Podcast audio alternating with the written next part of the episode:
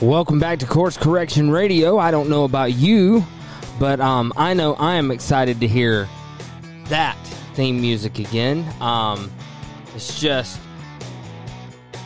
I have enjoyed every single show that we have done, but I tried to change it up to let you guys know that it was being a little different. And one of the ways I did that was by changing up the music. But um, we are going to be getting back to. Um, I won't say back to form because I don't think we ever really left form, but um, we will be doing an impromptu show. This was not the plan for tonight.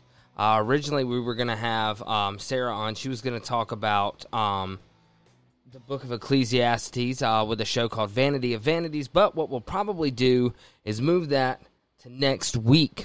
So, what we're going to do tonight is um, I was thinking about what we could discuss and I was honestly I was troubled. I was a little bit anxious. I was I was a little panicky because that's uh, just what I do when things don't go the way I want them to. Is I panic, I freak out, and um, you know I just I felt an impression on my heart that you know um, recently a new listener who is um, waking up to the reality that the church doesn't do things the way the Bible necessarily says to do. And one of the questions they had was she said, I see a lot of people, and she was talking about this with my wife. Um, she said, I see a lot of people telling um, why you shouldn't celebrate certain holidays, but I can't find a lot of information on what to do. And the simple fact of the matter is, is I cannot tell you what to do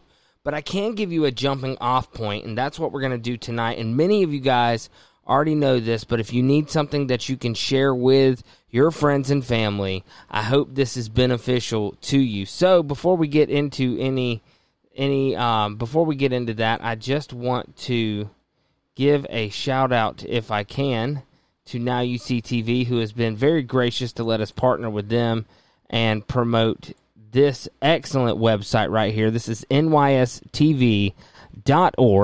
Um, and look, there's a lot of stuff you can find where um, over here uh, look, we've got Vampires Lives of the Immortal. We have, let's see, let's just go through some of this. Dark Covenant, Secret of Secrets. You've got the Midnight Ride 2021. Wow, that was a great show. Ooh, that caused a lot of trouble, didn't it? Uh, we've got the Cutting Edge 2021, the Book of Enoch video commentary series, which is one of my personal favorites. And here, I want you to pay close attention for those who may be new to um, that may be new to following after the doctrine of Christ. This is the Doctrine of Christ series, which we've brought up quite a bit on the show. Um, but let's see. There's one certain one that I want to plug here if I can. And let's so so let's just do this. Let's go in here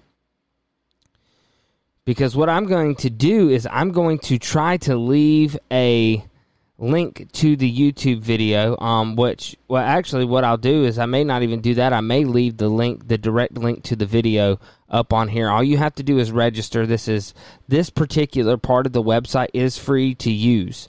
However, if you do use our promo code all caps CCR, you can get your f- uh, first 30 days of exclusive premium content for free, and you will be helping our channel out by doing that. I did talk to John Pounders uh, when I was up in Indiana, and he was uh, he was gracious and willing to uh, willing to give uh, Course Correction Radio a cut of that. So if you guys use our promo code, you are helping our channel out, and it would mean a lot um, to us uh, because we would like to do even more of this content for you. And we're going to talk about that a little later in the show. The second half of the show is probably going to be geared toward things that are coming down the road. But anyway, let's look at this. So, this is what we've got up here so far. So, actually, the one I'm looking for might not be up here yet, and that's fine because I will link it in the description of um I will link it in the description of the video because uh, one of the things I'm going to send out. For those who may be interested, I'm going to give uh, the link to the video where they talk about the Lord's Supper, which of course was a Passover meal. and some um, interesting things of why you may not want to celebrate Passover the way that um, Messianic and Rabbinic Judaism does. Um, and one of the great resources where you can use that, and I don't think my copy is on the desk right now, but I have the book, The Life and Times of Jesus the Messiah, and Alfred Edersheim goes into some interesting things that happen, and David and Jimmy discuss that in that episode, so a link will be below. But this is just a long form of saying, guys, make sure you check out nowuctv.org. They've got tons and tons and tons of great content, and more and more is getting put up each day thanks to uh, censorship, things like that. So make sure you guys go and support them. Um, it would mean a lot to me if you guys would support them because Course Correction Radio would not be around if it was not for ministries like the uh, like now you see TV and FOJC radio. So go check that out and use the promo code CCR, all caps CCR. Get your first 30 days free, and you will be helping us out as well as getting um, getting some excellent, excellent content. So, um, also want to give a shout out, if I can, to Shake and Wake Radio Network. Shout out to you, Annie. God bless you. I love you. Um, thank you for everything you're doing, and thank you for letting us be a part of that, guys. Make sure you go check this out.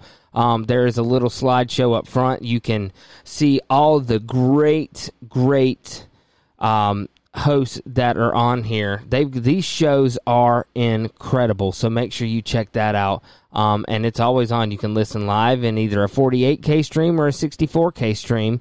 Um, if that doesn't work, you can get the TuneIn app and you can find it up there. That's what I use when I listen to it, and I absolutely love it. Also, and we'll talk more about this as in the second half as well.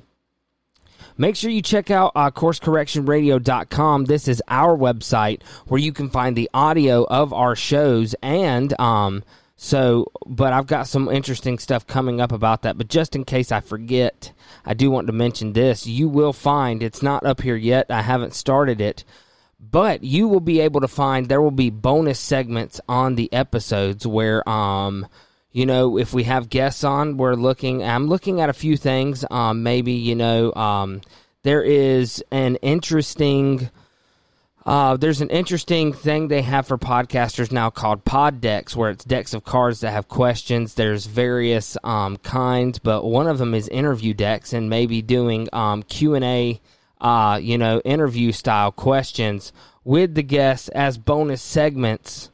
Um, that will be exclusively on our website. Um, there's no premium content yet. I will be, I will be uh, perfectly transparent. We are we are look uh, we are like you know thinking about premium content and praying about it because we do want you know I I'll be perfectly honest with you I would love to do more of this and I would love to one day do it full time but that is entirely up to the father it's all about what he wants me to do so um you know it's all about what he wants and is really is, is you as the listeners it's about what you want. You guys are the reason I do this. I want to be helpful to you. So any feedback you may have on things like that would be great. But like I said, we'll get more into that in the in the second half. I just please guys make sure you go subscribe to um to the uh to the website. That's coursecorrectionradio.com.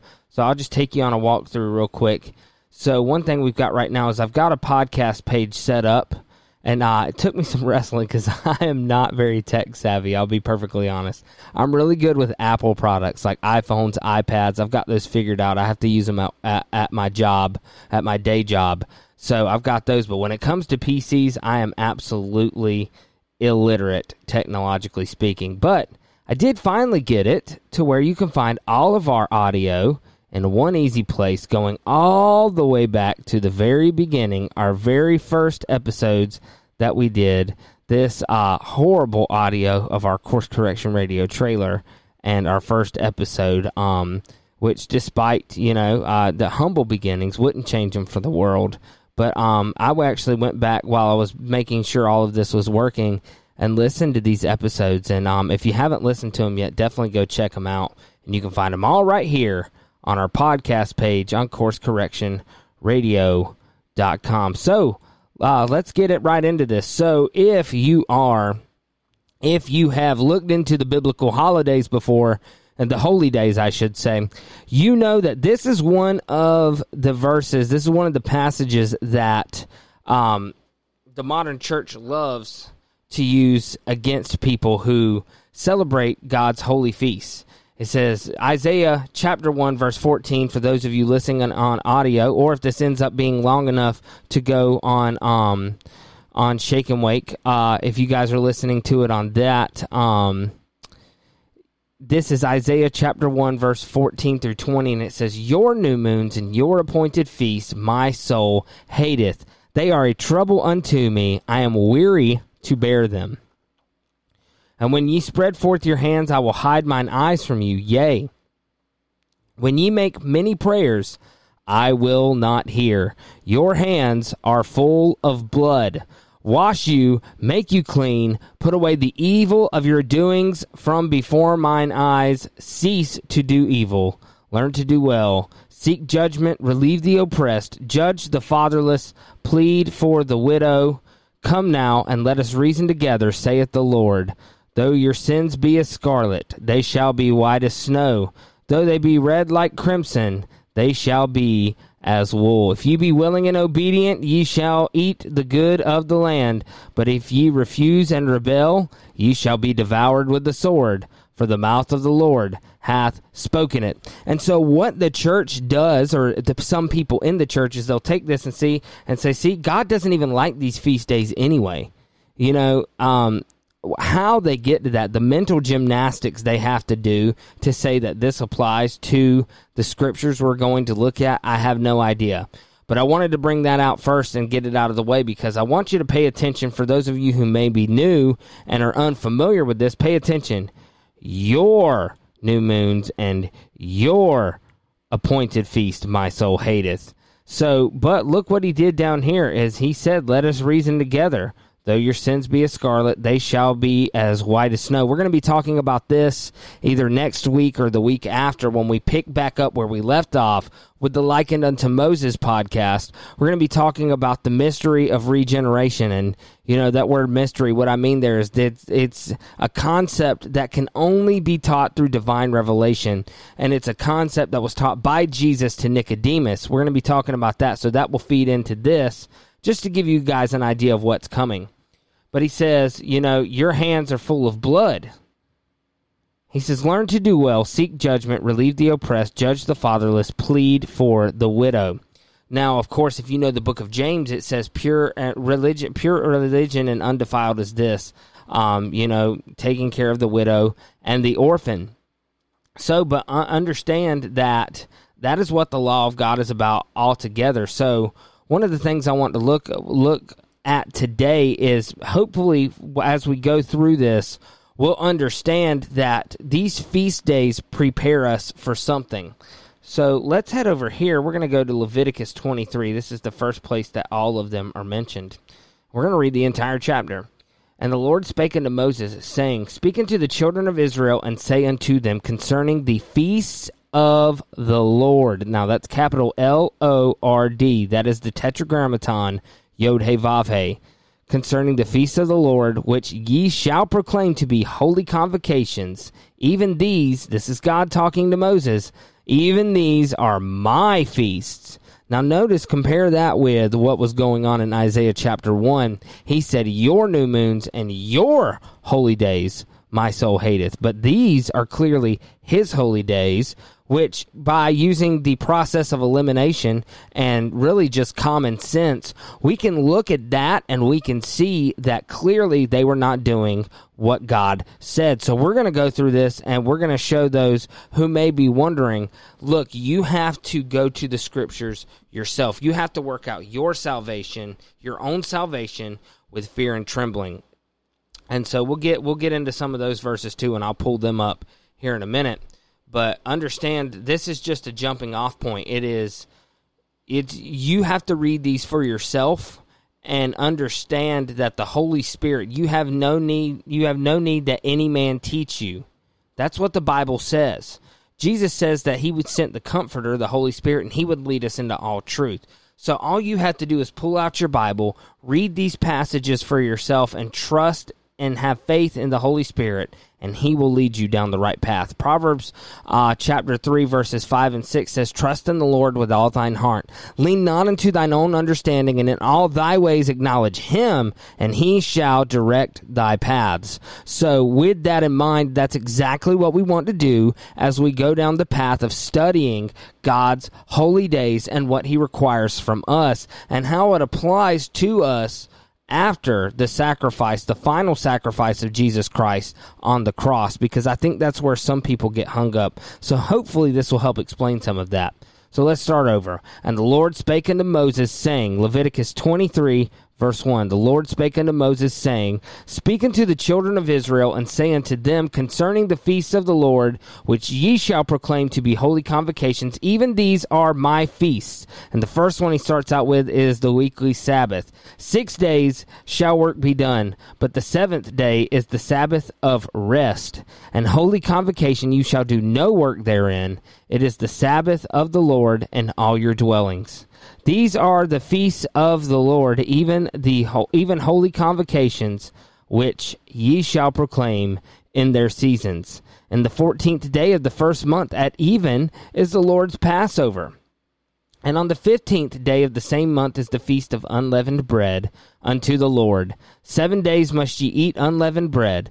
In the first day ye shall have an holy convocation, and ye shall do no servile work therein but ye shall offer an offering made by fire unto the Lord seven days. And the seventh day is an holy convocation. Ye shall do no servile work therein. And the Lord spake unto Moses, saying, Speak unto the children of Israel, and say unto them, When ye be come into the land which I give unto you, and shall reap the harvest thereof, then ye shall bring a sheaf of the firstfruits of your harvest unto the priest, and he shall wave the sheaf before the Lord to be accepted for you on the first morrow after the Sabbath, the priest shall wave it.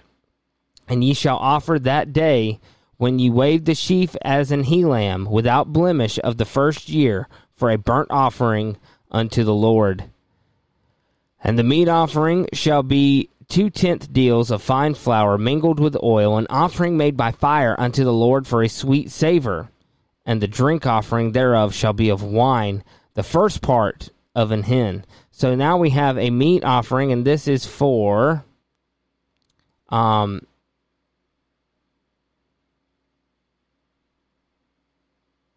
I believe this correct. Uh, let me make sure I've got this right.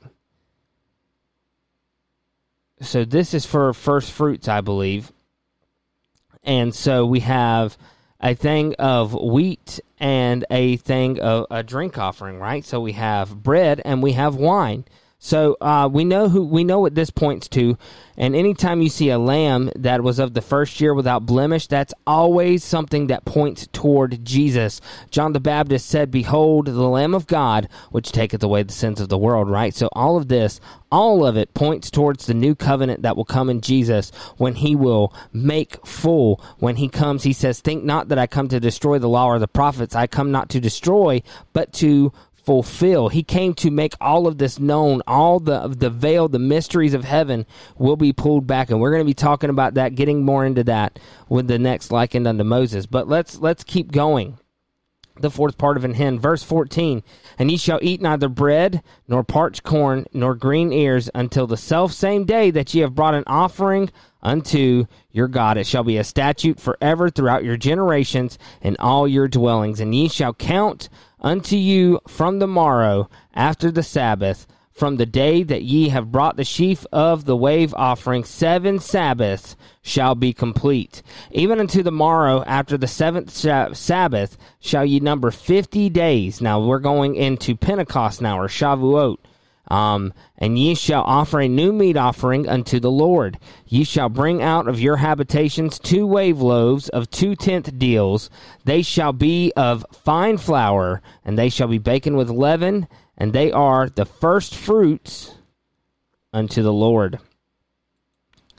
And ye shall offer with the bread seven lambs without blemish of the first year, one young bullock, two rams, and they shall be for a burnt offering unto the Lord with their meat offering and their drink offerings, even an offering made by fire of sweet savor unto the Lord. So we see this burnt offering now. A burnt offering is um now there's there was various types of burnt offerings. We had the daily burnt offerings.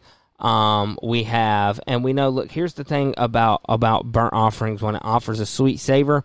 We're going to get into this a little bit later, but understand there is a spiritual application here, and we'll go over that. So don't get too caught up on this. Keep in mind, because I know a lot of the new people we're going to be going in, but the book of Hebrews, we're going to get into that. I promise. And the priest shall wave them with the bread. This is verse 20 or though, excuse me, verse 19, then shall ye sacrifice one kid of the goats for a sin offering, and two lambs of the first year for a sacrifice of peace offerings. And the priest shall wave them with the bread of the first fruits for a wave offering before the Lord. With the two lambs, they shall be holy to the Lord for the priest. And so when we look at these, if you go back, and we're not going to be able to do it for sake of time, and I'm sorry, I know I'm going fast, but we're already 20 minutes into this podcast. So, but um, understand that this is what the book of Leviticus is about. And I know that when you're coming from a New Testament only background, the book of Leviticus is probably one of the hardest books to read and understand. But understand of Leviticus is all about how the people would approach God when they would worship. And so the book of Proverbs tells us that the fear of the Lord is the beginning of knowledge, but fools despise wisdom and instruction. So understand this was a fear of the Lord thing. If you didn't do exactly the way it was said, God had to be approached a certain way. Otherwise, what would happen was you know uh, if if the, especially like let's look at the day of atonement if the if the uh, uh, the if the priest did not approach and do it the exact way, look at Nadab and Abihu who offered strange fire. They were sh- struck dead right right on the spot. So understand that when we talk about the fear of the Lord, this isn't some this isn't just like a reverence or a respect. That's part of it. But understand this is the very God that the God we serve is very much as the Bible attests to a um a consuming fire is the God we serve. That's that's a scary thing, and it's okay to have a a a righteous fear of God to understand. You know what does the Bible say? It says, "Fear not man who can destroy the body, but fear." Him who can destroy the body and the soul, and that's the God we serve, and that's just the reality of it. Yes, God loves the world so much that He sent His only Son, and He did send His Son not to condemn the world, but that through Him the world might be saved. Now Jesus also said that those who believe who those who don't believe on him are condemned already. So understand if you have not placed your faith in Jesus Christ, you are already to the point where as soon as you die, if you die unregenerate, you are going to face that consuming fire and you should be scared. Now luckily we know for those of us who are who are born again there is no condemnation, right? And so those of us abiding, if we are if we are abiding in the doctrine of Christ, if we are walking um, if we are walking in his commandments, walking in the spirit, um, if we are striving to be like Christ in everything we do, because First John says that if we love Him, we ought to walk even as He walked. It's not that we do it because because you know it's not it's not a works thing. It's not it's more of this is the evidence that you've been regenerated. Does that make sense? So, um, so that's what I want to get out of the way with that is understand that the book of Leviticus is designed for you to understand that God wants to be worshiped a certain way, and that's what these feast days are really all about. God says these are the days that I have assigned for for you guys. These are my appointed times. The word Moedim there, we'll get into that here in a few minutes as well. But understand that that's first and foremost the very thing we need to realize about these about these holy days is these are God's appointed times. These are the times that he wants to be worshiped as far as holy days, as far as feast days. You know, the world has their feasts, Christmas, Easter, Halloween, but God is very very clear when you worship him and you do holidays or holy days given to him, they have to be done a certain way. So we're going to continue going on. Verse 21 And ye shall proclaim on the self same day that it may be an holy convocation unto you. You shall do no servile work therein. It shall be a statute forever in all your dwellings throughout your generations. And when you reap the harvest of your land, thou shalt not make clean riddance of the corners of thy field when thou reapest. You know what's so great about this is, um, and I, I really want to do more research on this, but um, you know they say that it would be more costly for a for a farmer to sow or to gather the the corners of his fields. So not only was it more cost effective for him to leave the corners like that, but it feeds the poor as well and it's a win-win for everybody. Only God who created the who created everything that we see could think of something like that. And I just it just when you read these things you you and you understand them just the very words bring glory to the father neither and so and when you reap the harvest of your land verse 22 thou shalt not make clean riddance of the corners of thy field when thou reapest neither shalt thou gather any gleaning of thy harvest. Thou shalt leave them unto the poor and to the stranger I am the Lord your God. So go back to what we saw. Learn to do well is what the book of Isaiah told us. So that's what one of the things. So number one, when we worship God, we worship him a certain way. Number two, we talked about how the feast days train us to do things. It trains us to take care of the poor. It trains us to plead for the widow and the orphan and to and to teach judgment to the fatherless, right? To judge the fatherless. So this is this is faith through action. Show me thy faith by thy works, right? Or I will show you my faith by my works. So thou shalt leave them unto the poor and to the stranger. I am the Lord your God.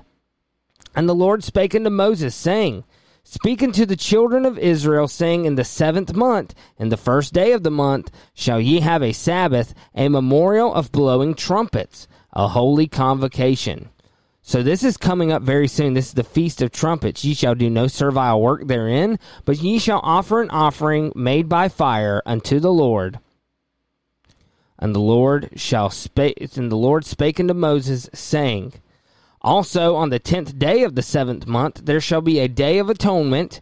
It shall be an holy convocation unto you, and ye shall afflict your souls, and offer and uh, offer an offering made by fire unto the Lord, and ye shall do no work in that same day, for it is a day of atonement, to make atonement for you before the Lord your God. For whatsoever soul it be that shall not be afflicted in that same day, he shall be cut off from among his people. And whatsoever soul it be that doeth any work in that same day, the same soul will I destroy from among his people. Ye shall do no manner of work. It shall be a statute forever throughout your generations in all your dwellings. It shall be unto you a Sabbath of rest, and ye shall afflict your souls in the ninth day of the month at even. From even unto even shall ye celebrate your Sabbath. And the Lord spake unto Moses, saying, Speak unto the children of Israel, saying, The fifteenth day of this month shall be the Feast of Tabernacles for seven days unto the Lord. And on the first day shall be an holy convocation. You shall do no servile work therein. Seven days shall ye offer an offering made by fire unto the Lord. On the eighth day shall be a holy convocation unto you, and ye shall offer an offering made by fire unto the Lord. It is a solemn assembly, and ye shall do no servile work therein.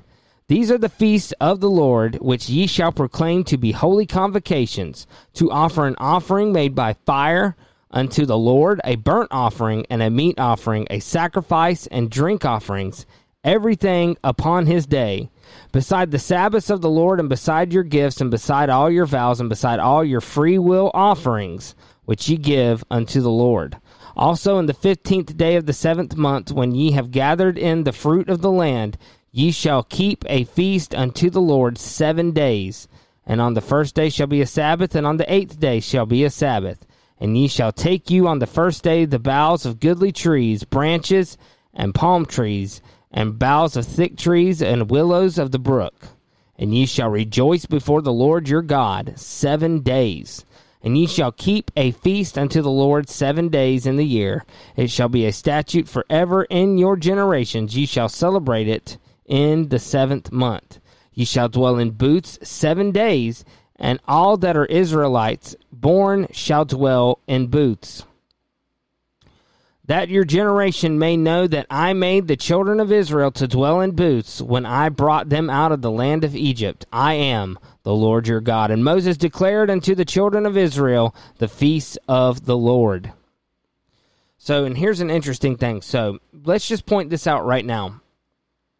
All that are Israelites born shall dwell in booths. Now, one of the interesting things about this is in the book, I believe it is Zechariah, it talks about that in the last days that the Gentiles will have to come and celebrate the uh, the feast of tabernacles in Jerusalem, or there will have no rain in their land. And so, understand the book of Zechariah is filled with imagery, right? And so, let's look at this. So, if you understand the way that the millennial reign works, and for those of you who may not know, I believe the millennial reign is happening now because the Bible says that Jesus is reigning at the right hand of the Father, right? Understand the thousand years isn't a literal thousand years but is actually a symbolic number and you can look the word up. This is what it means. It is a time of unspec- of an unspecified amount. That's from the strong's exhaustive concordance. And so um, you look at that so let's apply this right? So jerusalem was the city in which god put his name. He says when you shall do these in the city where my where i put my name right?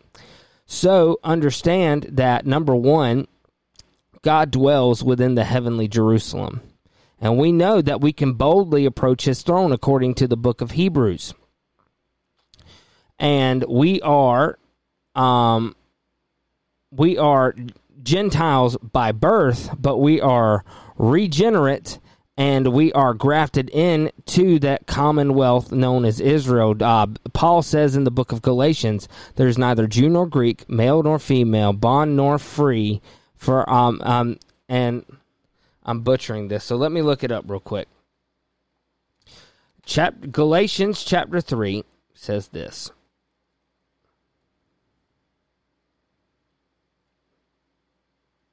Sorry, I passed it.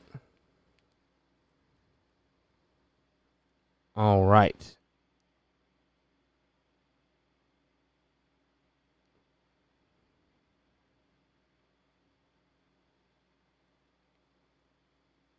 So Galatians 3:28 there is neither Jew nor Greek there is neither bond nor free there is neither male nor female for ye are all one in Christ, in Christ Jesus and if ye be Christ then ye are Abraham's seed and heirs according to the promise. So notice that it's neither Jew nor Greek for anybody who believes in Jesus is of the seed of Abraham, right?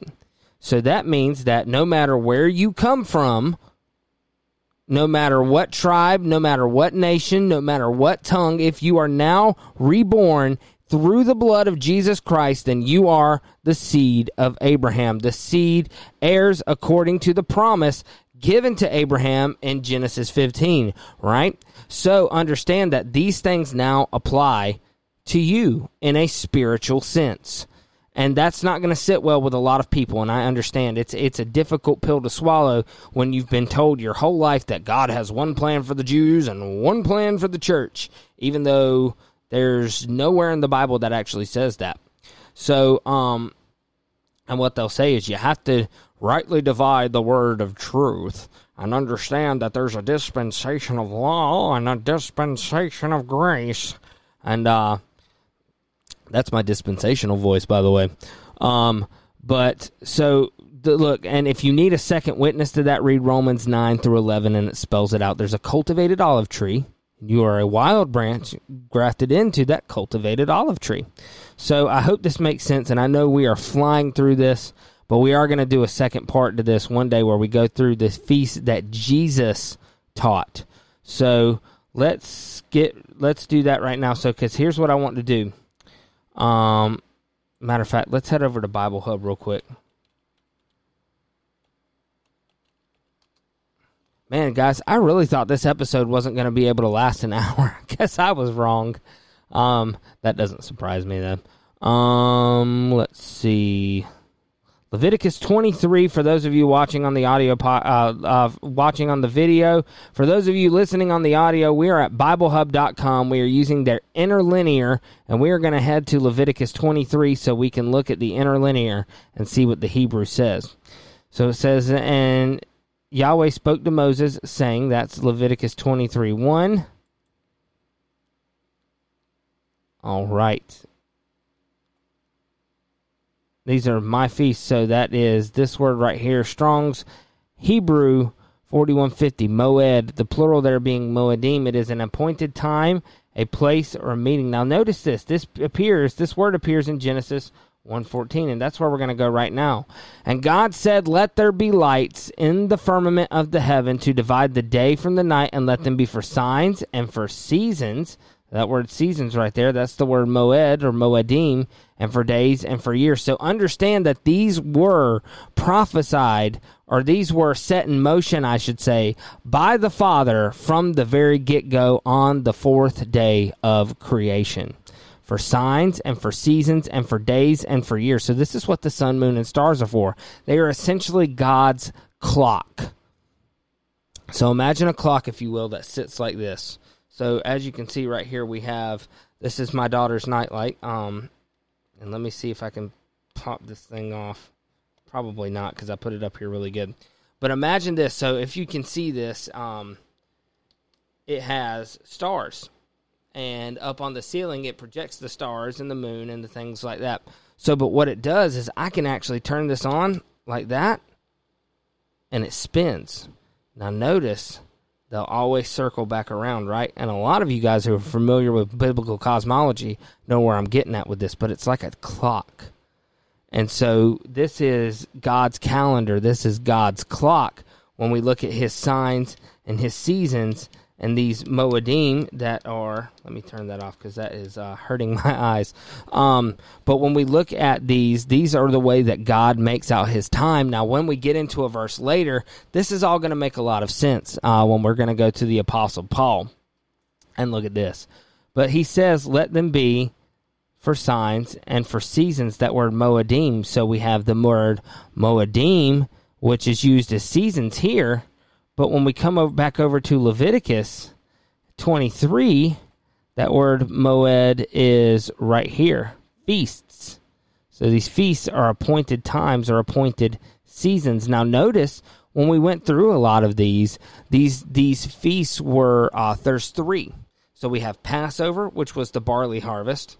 We have um, Shavuot or Pentecost, which was the wheat harvest, I believe, and then there's another harvest for um, I don't even know what would grow during that time, but when you come back down here, you know, seven days shall an offering be made. There are feasts to the Lord. You shall proclaim holy convocations. Besides the Sabbaths of the Lord, and in the fifteenth day of the month, when ye have gathered the fruit of the land. So there's another harvest, right? We have an end gathering. Um, so these are signs that are all for different harvests. So it was a way that they could keep track of that too. So it's really a multifaceted thing. But what is one of the things that we're told to do in the parable of the sower, which we just talked about not long ago on Course Correction Radio? One of the things we're told to do is if we are in good soil, we will bring forth fruit, some 10, some 20 and some 100 fold. So understand that this is going to teach us how to be able to do that too. Now, we're not harvesting fruit so much as uh, more in the spiritual sense, right? But these are training us to be able to do things like that. So, because what we're doing is it's helping us understand, it's getting us, it's helping us set our minds on things that are heavenly so if the and I hope that makes sense. I'm explaining this as best I can. So we went over Genesis. So now let's go to a parallel in Numbers 28, starting in verse 11. And in the beginnings of your months you shall offer burnt offerings unto the Lord, two young bullocks, one ram, seven lambs of the first year without spot. So it was a perfect offering. It could not be marred in any way.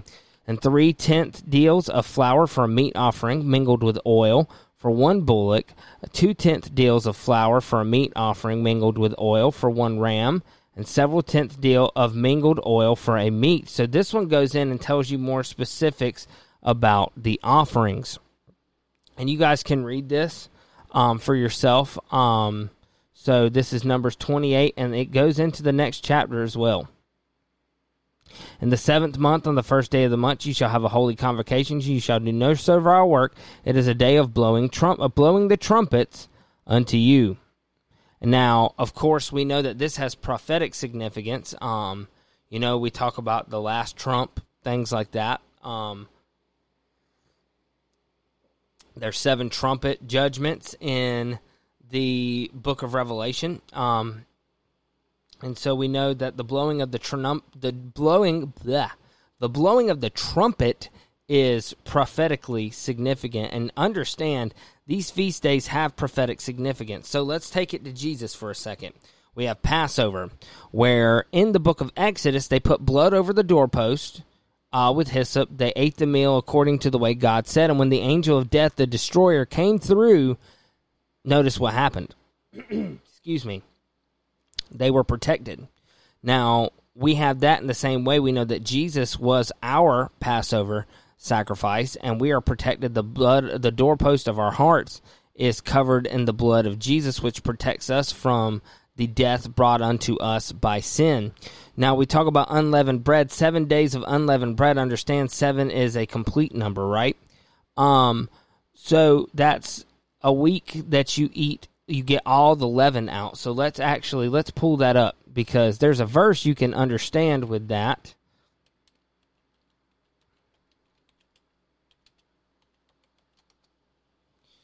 All right. So we're going to go over here. Um this is First Corinthians chapter 5. Um it is reported commonly that there is fornication among you, and such fornication is as not so much as named among the Gentiles. So, a fornication that was so bad, even the Gentiles wouldn't think about doing that. That one should have his father's wife. Are and ye are puffed up like a lump of dough, right?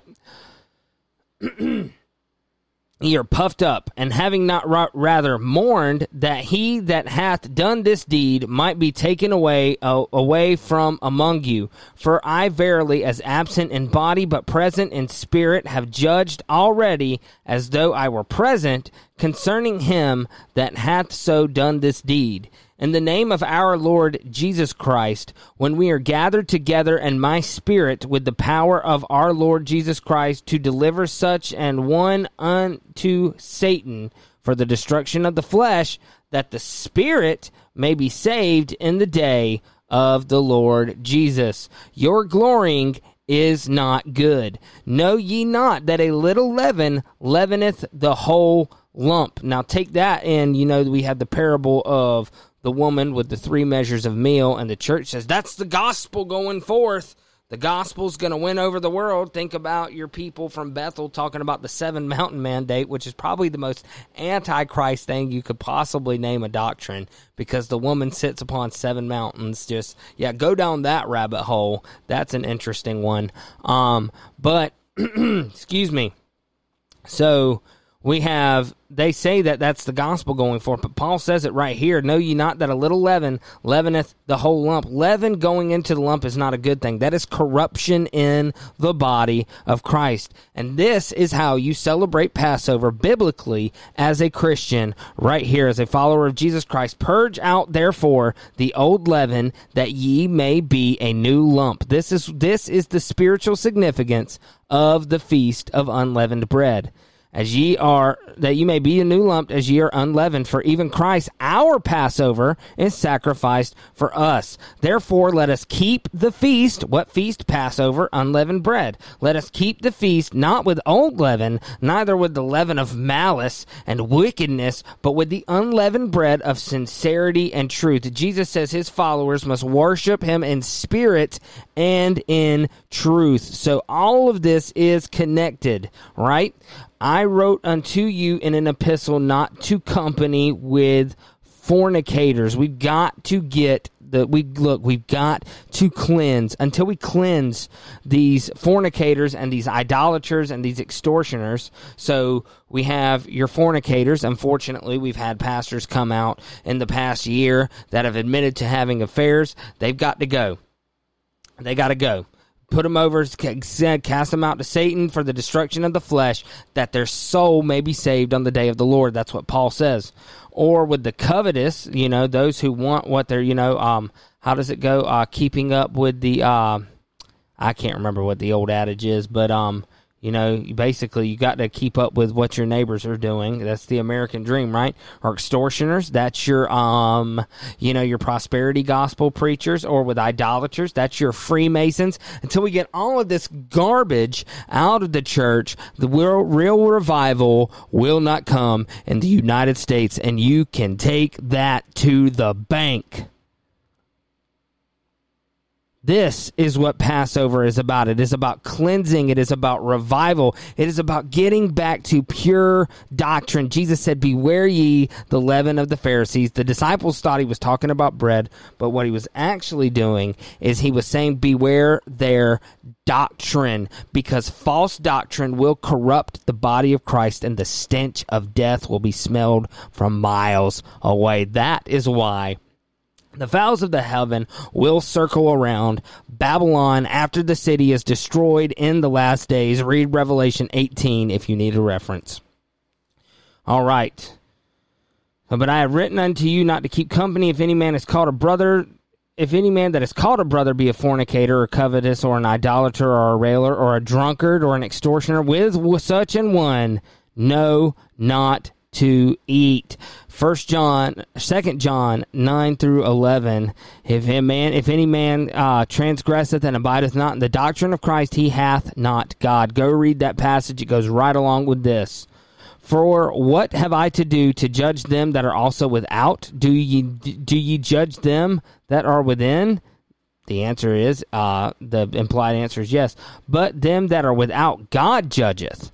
Therefore, put away from among you yourselves that wicked person. So understand, Passover is an every year at Passover. If you've been around the Hebrew roots movement for any amount of time, you know every year at Passover it seems that somebody comes out and either denies Paul or they deny Jesus.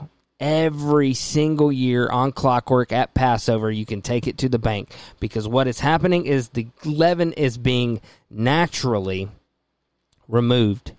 It's being revealed and it's being purged, hopefully. Um, and those of us who have seen that, we distance ourselves from it because that is what Paul is telling us to do here. So, and I want to slow down to make sure that people can understand what I'm saying here. Excuse me. Passover is about removing leaven. We have to remove, we have to repent of the sins in our lives we have to remove false doctrine and we have to remove those who are claiming to be brothers and sisters in Christ but are either being fornicators, idolaters, covetous, and etc. You see what the passage says. Um, these are the things that must be removed at the time of Passover. So there's that one. So let's go with that. So as far as with the sacrifices, this is Hebrews chapter 9 verse 13 through 10 18. And we're going to read as much of this as we can, um, but we're probably not going to have a chance to get to the whole thing. So I'm going to try to make sure that these verses, um, you know, they're up on the screen for you. So go back and watch this as many times as you need. Write down the passages as as we talk about them, um, and then go back later and study them for yourself.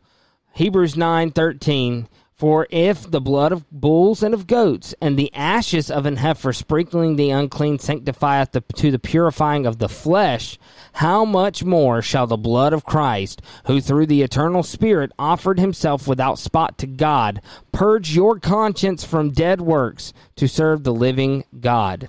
So, if these things were used to the purifying of the flesh, how much more is the final sacrifice and the atonement of the blood of Christ going to purge your conscience from dead works to serve the living God? And for this cause, he is the mediator of the New Testament, that by means of death, for the redemption of the transgressions that were under the first testament, they which are called might receive the promise of eternal inheritance. For where a testament is, there must also be of necessity be the death of the testator. For a testament is of force after men are dead, otherwise it is of no strength at all while the testator liveth. Whereupon neither the first testament was dedicated without blood, for when Moses had spoken every precept to all the people according to the law, he took the blood of calves and of goats with the water and scarlet wool and hyssop and sprinkled both the book and all the people. So this was this was the first testament that was made. You can read about this in the book of exodus when they're at the foot of mount sinai saying this is the blood of the testament which god hath joined unto you. Moreover he sprinkled the blood both on the tabernacle and the vessels of the ministry. And almost all things are by the law purged with blood and without shedding of blood is no remission. So there's a concept here Remission comes with the shedding of blood. Remission comes with the shedding of blood. That was the point that, that, that, that the Father was trying to teach. them. remission comes with the shedding of blood. Remission comes with the shedding of blood. That way, when Jesus comes on the scene, hopefully they would have been able to recognize it. But the doctrines had been so perverted at that time that the com- people were completely blind to it. Most of them, not all of them. It was therefore necessary that the patterns of things in the heavens should be purified with these, but the heavenly things themselves with better sacrifices than these. For Christ is not entered into the holy places made with hands, which are the figures of the true. So all of this down here was just a physical representation of what Christ would one day do in the heavens. Does that make sense? So Christ has not entered into the holy place made places made with that, with hands, which are the figures of the true, but into heaven itself now to appear in the presence of God for us. Nor yet that he should offer himself often, as the high priest entereth into the holy place, where every year with the blood of others. So that's the day of atonement. For then must he often have suffered since the foundation of the world, but now, once in the end of the world, hath he appeared to put away sin by the sacrifice of himself. And as it is appointed unto man, unto men once to die, but after this the judgment, so Christ was offered to bear the sins of many, and unto them that look for him shall he appear the second time without sin unto salvation.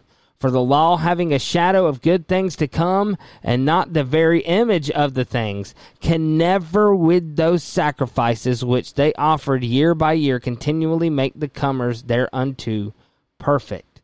So basically, what he's saying there is the law had a shadow of good things to come. That's what we were talking about. Um, you know, um, the remission comes with blood, you know. So that's that's that's what you know. The blood brings you know it brings remission. There's there's a concept there that happens over and over again. Because let's face it, we all need it over and over again. If you guys have ever tried to do rote memorization, you know you say it over and over again. Say it over and over again. Say it over and over again. That way, it gets ingrained into your head and you can go that. But see, what we have here is we have a we don't have a rote memorization. We have a kinesthetic learning. God was teaching His people through doing the process, and that is what keeping the holy days is all about. We are learning of the things of God by actually walking it out and physically doing the things. And this is why the church is so they're so blind to everything that is going on is because they're only it's it's almost like the passage that Isaiah said these people worship me with their lips but their hearts are far from me because unfortunately, as humans in our fallen states, we constantly need something to physically be doing to help prepare our hearts. And that was why you had the Day of Atonement. The priest had to go through all these rituals. It was a physical preparation, but hopefully, while he was doing the physical preparation, it was reminding him to do the spiritual preparation as well. So you guys can read the rest of that. Um, it goes through verse 18, and I, highly recommend it because uh, now where remissions of these is, there is no more offering for sins. And so go back to 17. And their sins and iniquities will I remember no more. Now where remissions of these is, there is no more offering for sin. So understand these sacrifices, these these offerings, all pointed toward the final sacrifice that would be had in Jesus. It was the ultimate act of of really of worship, really. Um, but because what it did was it gave us, it bridged the gap, so that way we could approach God. That makes sense. So Jesus opened the door, right? And he said, "I am the door." and then he opened it so that we could have communion with the Father. So let's go now to this is uh, a passage I wanted to go over in First Samuel because this is what it says. Uh, 1 Samuel 15, 6 through 23. And Saul said unto the Kenites, Go, depart, get you down from among the Amalekites, lest I destroy you with them, for ye shewed kindness to all the children of Israel when they came up out of Egypt. So the Kenites departed from among the Amalekites, and Saul smote the Amalekites from Havilah until thou comest unto Shur, that is over against Egypt. And he took Agag, the king of the Amalekites, alive, even though God told him through Samuel to kill everything and utterly destroyed all the people with the edge of the sword. But Saul and the people spared Agag and the best of the sheep and of the oxen and of the fatlings and the lambs and all that was good, and would not utterly destroy them, but everything that was vile and refuse, that uh, they destroyed utterly. Then the word of the Lord came unto Samuel, saying, It repenteth me that I had set up Saul to be king, for he has turned his back from following me, and hath not performed my commandments. And it grieved Samuel, and he cried unto the Lord all night. And when Samuel rose earnestly to meet Saul in the morning, it was told Samuel, saying, Saul came to Carmel, and he, behold, he had he set him up a place, and is gone about, and passed on, and gone down to Gilgal. And Samuel came to Saul, and Saul said unto him, Blessed be thou of the Lord. I have performed the commandment of the Lord. What arrogance. Um, and, and I think we've all done that. We've all screwed up something and said, I did exactly what God told me to, even though we did the complete opposite, which is what Saul did here. And Samuel said, What meaneth then this bleating of the sheep in mine ears, and the lowing of the, ca- of the oxen which I hear? Making a point, right? Oh, yeah, if you did what God told you to, then why am I still hearing all this stuff that's alive? Then Samuel said unto Saul, or no, um, with this oxen which I hear, verse 15, and Saul said, They have brought them from the Amalekites. For the people spared the best of the sheep and of the oxen to sacrifice unto the Lord thy God. Now, this is what this is one of the things I want us to understand about sacrifice. This is this is how God really feels about sacrifice. So understand this because if you're not paying attention to the spirit behind the letter, you'll never get this. You'll never get it. So pay close attention. Wake up. Pay attention to this part. And Saul said, They have brought them from the Amalekites, for the people spared the best of the sheep and the oxen to sacrifice unto the Lord thy God, and the rest we have utterly destroyed. Then Samuel unto, said unto Saul, Stay, and I will tell thee what the Lord hath said to me this night. And he said unto him, Say on. And Samuel said, What thou wast little, when thou wast little in thine own sight, wast thou not made the head of the tribes of Israel, and the Lord anointed thee king over Israel? And the Lord sent thee on a journey and said, Go utterly destroy the sinners, the Amalekites, and fight against them until they be consumed. So understand the Amalekites are the ones that attacked the uh, Moses and them when they were in the wilderness and vowed God God vowed to wipe Amalek from memory. And this was this was uh, you know the it was time to um to pay the piper. I think that's how that goes. I think that's the saying. But you guys get what I mean. Now, you know, the judgment time had finally come. And the hand of God's judgment failed to deliver. So go and utterly destroy the sinners, the Amalekites, and fight against them until they be consumed.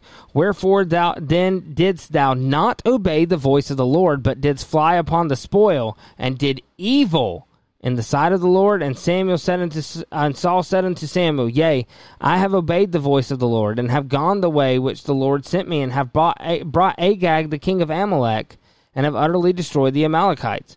But the people took the spoil. But the people, so now he's putting the blame somewhere else. But the people took the spoil, sheep and oxen, the chief of the things which should have been utterly destroyed to sacrifice unto the Lord thy God in Gilgal. And Samuel said, Hath the Lord as great delight in burnt offerings and sacrifice as in obeying the voice of the Lord? Behold, to obey is better than sacrifice. Understand that. This is how God actually feels about sacrifice. He would rather just have you obey. Just be obedient. That's all we have to do. Is that's what he told Adam, right? shall not eat of the tree of the fruit of the tree that is in the midst of the garden. Adam literally, you know, it almost reminds me of those memes you see. You had one job. So, right, but that's all we have, you know. Because of the fallen nature and the way things have gotten worse, we have more to do, but all we have to do is just obey. It's like the old hymn, trust and obey, for there's no other way, right? So, um, but you know, behold, to obey is better than sacrifice, and to har- and to hearken than the fat of rams. So understand that one of the ways that you can offer offerings post cross, post after the after the death of Christ, which was the final atonement sacrifice, that final sin sacrifice, is just be obedient. That's all we have to do is just be obedient. For rebellion is as the sin of witchcraft, and stubbornness is as iniquity and idolatry because thou hast rejected the words of the Lord. He hath also rejected thee from being king. So let's go back to what we saw in First Corinthians, right? So one of the things we see here is that we've got to get rid of a fornicator, covetous, an idolater, a railer, a drunkard, or an extortioner. Idolater. So we go back to First Samuel, and wow, stubbornness is as iniquity and idolatry. So when we're being stubborn and we refuse to give up our ways for God's, well, I mean, people say, well, God knows my heart. Yeah, but if you're not doing what God tells you to do, then you're being idolatrous. And people don't want to hear that. And the thing, simple fact of the matter is, and I'm sorry if this sounds harsh, I don't care if you don't want to hear it. It's still the truth, and I've got I have a duty and an obligation to tell you what the truth is. And I'm going to do it as nice and as gentle as I possibly can, but eventually there just comes a time where we have to wake up and realize that it doesn't matter how we worship God. It doesn't matter what we do or what we're intending to do. We're not the one being worshiped. It's God, and He wants to be worshiped a very certain way. And obedience is better than sacrifice. So we can go here, and here's a second witness to that Psalm 40, verse 6 Sacrifice and offering didst thou not desire, mine ears hast thou opened. Burnt offering and sin offering hast thou not required. Now understand, David was being exiled for most of the time. it seems like most of David's life he spent running away from somebody trying to kill him, so he wasn't allowed into the temple. So if God had required these sacrifices, it's it's um, David would have been in a lot of trouble. No, God said, if you want to bring me an offering, this is the way you have to bring it if you want to bring it. And if you go back and read, so let's go back. Let's just go back and look at Leviticus. So um, this is Leviticus chapter 1, just so you can see what I mean here. And the Lord called unto Moses and said, Speak unto them out of the tabernacle of the congregation, saying, Speak unto the children of Israel, and say unto them, If any man of you, if any man of you bring an offering unto the Lord, so there's an if there, there's a qualifier. If you bring an offering, this is the way it has to be done. It doesn't say you have to bring the offering, but if you bring the offering, he wants it done a certain way. So check this out. This is Hebrews 10 8. Um, Above when he said, Sacrifice and offering and burnt offerings and offering for sin thou wouldest not, neither hadst pleasure therein, which are offered by the law. So, if we're not being obedient, he doesn't want it anyway. There's no pleasure for him in it because at that point it's just a vain ritual. It's literally something that was done out of obligation. He doesn't want it out of obligation. He wants you to willingly worship him, and he wants you to willingly worship him the way he wants to be worshiped. So, but so, um, and we talk about, um, you know, if if a man be worshipped. So check this out. I beseech you, brethren. I beseech you, therefore, brethren, by the mercies of God, that you present your bodies a living sacrifice, holy, acceptable unto God, which is your reasonable service. Be ye not conformed to this world, but be ye transformed by the renewing of your mind, that ye may prove what is that good and acceptable and perfect will of God. And what is God's will? For us to obey him. If you love me, keep my commandments. For I say through the grace given unto me to every man that is among you, not to think of himself more highly than he ought to think, but to think soberly, according as God hath dealt to every man the measure of faith. For we have many members in one body, and all members have not the same office. So, being many, are one body in Christ, and everyone members one of another. And there was there was somewhere I was going to go, and I really don't remember what it was. So I'm hoping this is getting getting across when I went from the Leviticus thing. So you know, God didn't require the sacrifice, but He said, if you want to bring it, if you want to bring an offering, this is a free will offering. If you want to bring it, this is the way it has to be done. And so, if you want to worship God by having days out of the year that are specifically dedicated to a feast that you want to do for Him, like people do um, Christmas, uh, celebrating the birth. They do Easter, celebrating the death. But understand, if you want to do that, that is your that is your privilege that God has given you. That is that is something He has allowed. But you have to do it His way. So check this out. Um, you know, we talk about um, and I think that's what I was going to do is because we talked about um, we talked about prayer and things like that. So um, let's go back. Let me pull up Psalm forty six again.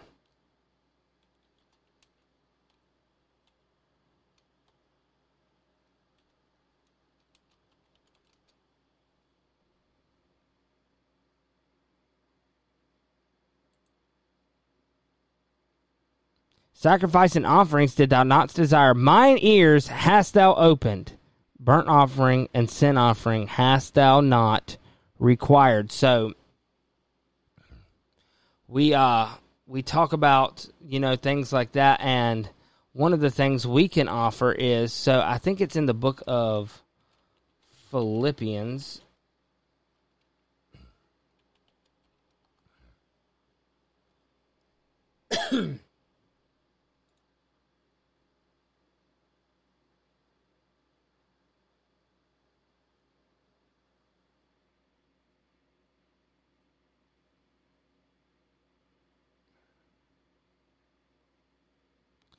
And so I want to say it's in here, but there's a part where Paul talks about willful giving that it's like a sweet, um, it's like a sweet aroma unto God. So I think it's Philippians chapter two.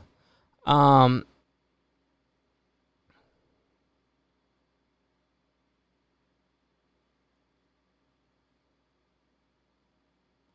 and it just popped into my head. I, and I, I wish I would have pulled it up beforehand.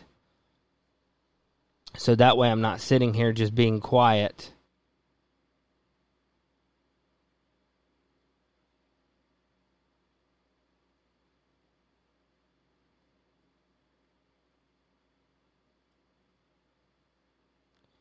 All right.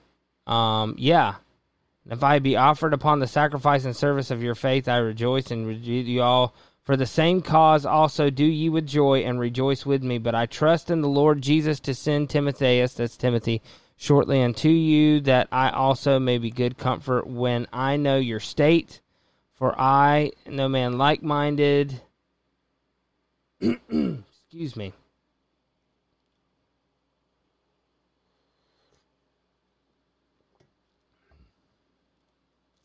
And I can't remember where it's at, but there's a part where it talks about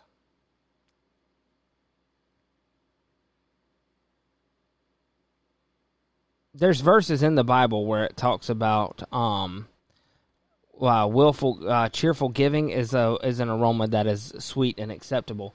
But here's the thing: we go to First uh, Thessalonians five, and one of the things it says is pray without ceasing, and everything give thanks, for this is the will of God in Christ Jesus concerning you is so in everything we need to give thanks. This is the will of God.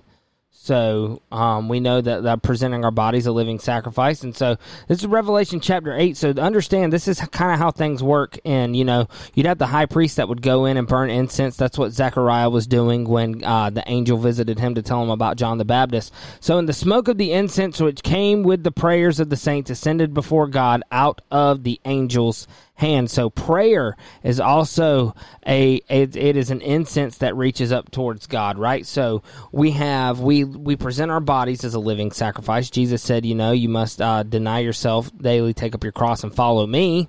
So we have that. We present our bodies a living sacrifice. You know, we have um, our we have our willful our our cheerful giving you know we gave they gave to paul freely and he said that it was a sweet aroma that came up to the lord so it was like a burnt offering. And now we have our prayers. Our prayers are like incense when we pray them. So understand there are spiritual aspects. We talked about getting rid of the leaven and we're removing false doctrine. We're removing um, brothers from the congregation unrepentant brothers in active sin um, we're removing them. We're removing false doctrine. We're removing sin within our own lives. So understand that everything has a place, but now there's spiritual application, and all you have to do is just read the scriptures for yourself, trust in the Holy Spirit, and He'll tell you where to go. So let's see, we already did that, and we already did that. So really, that's the end of what we have for today. That's about it. Um, we will do. I'll try to do a part two coming up where we can talk about um, we can talk about the feast that Jesus celebrated. And I'll even try to get somewhere we can talk about the things that Paul did because we can see where Paul was trying to celebrate the feast as well. So it's not like these just went away after the cross. We already saw where Paul talked about we should celebrate the feast of Passover.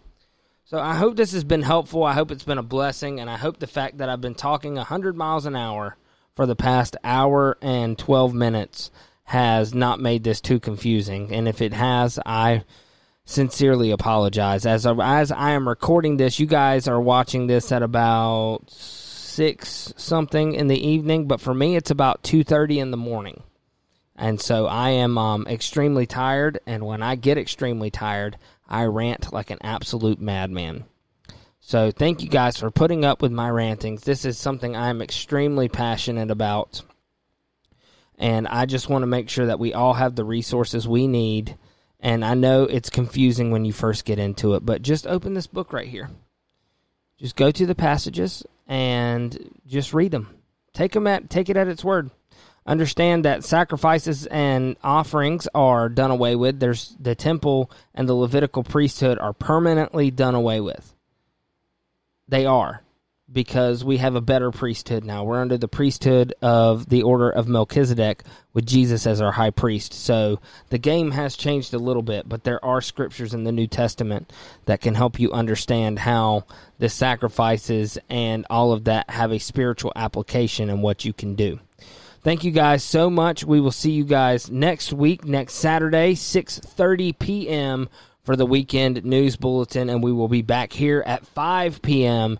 Eastern for the Course Correction Radio Sunday broadcast. We'll talk to you later, and we'll see you next time on Course Correction Radio. Take care.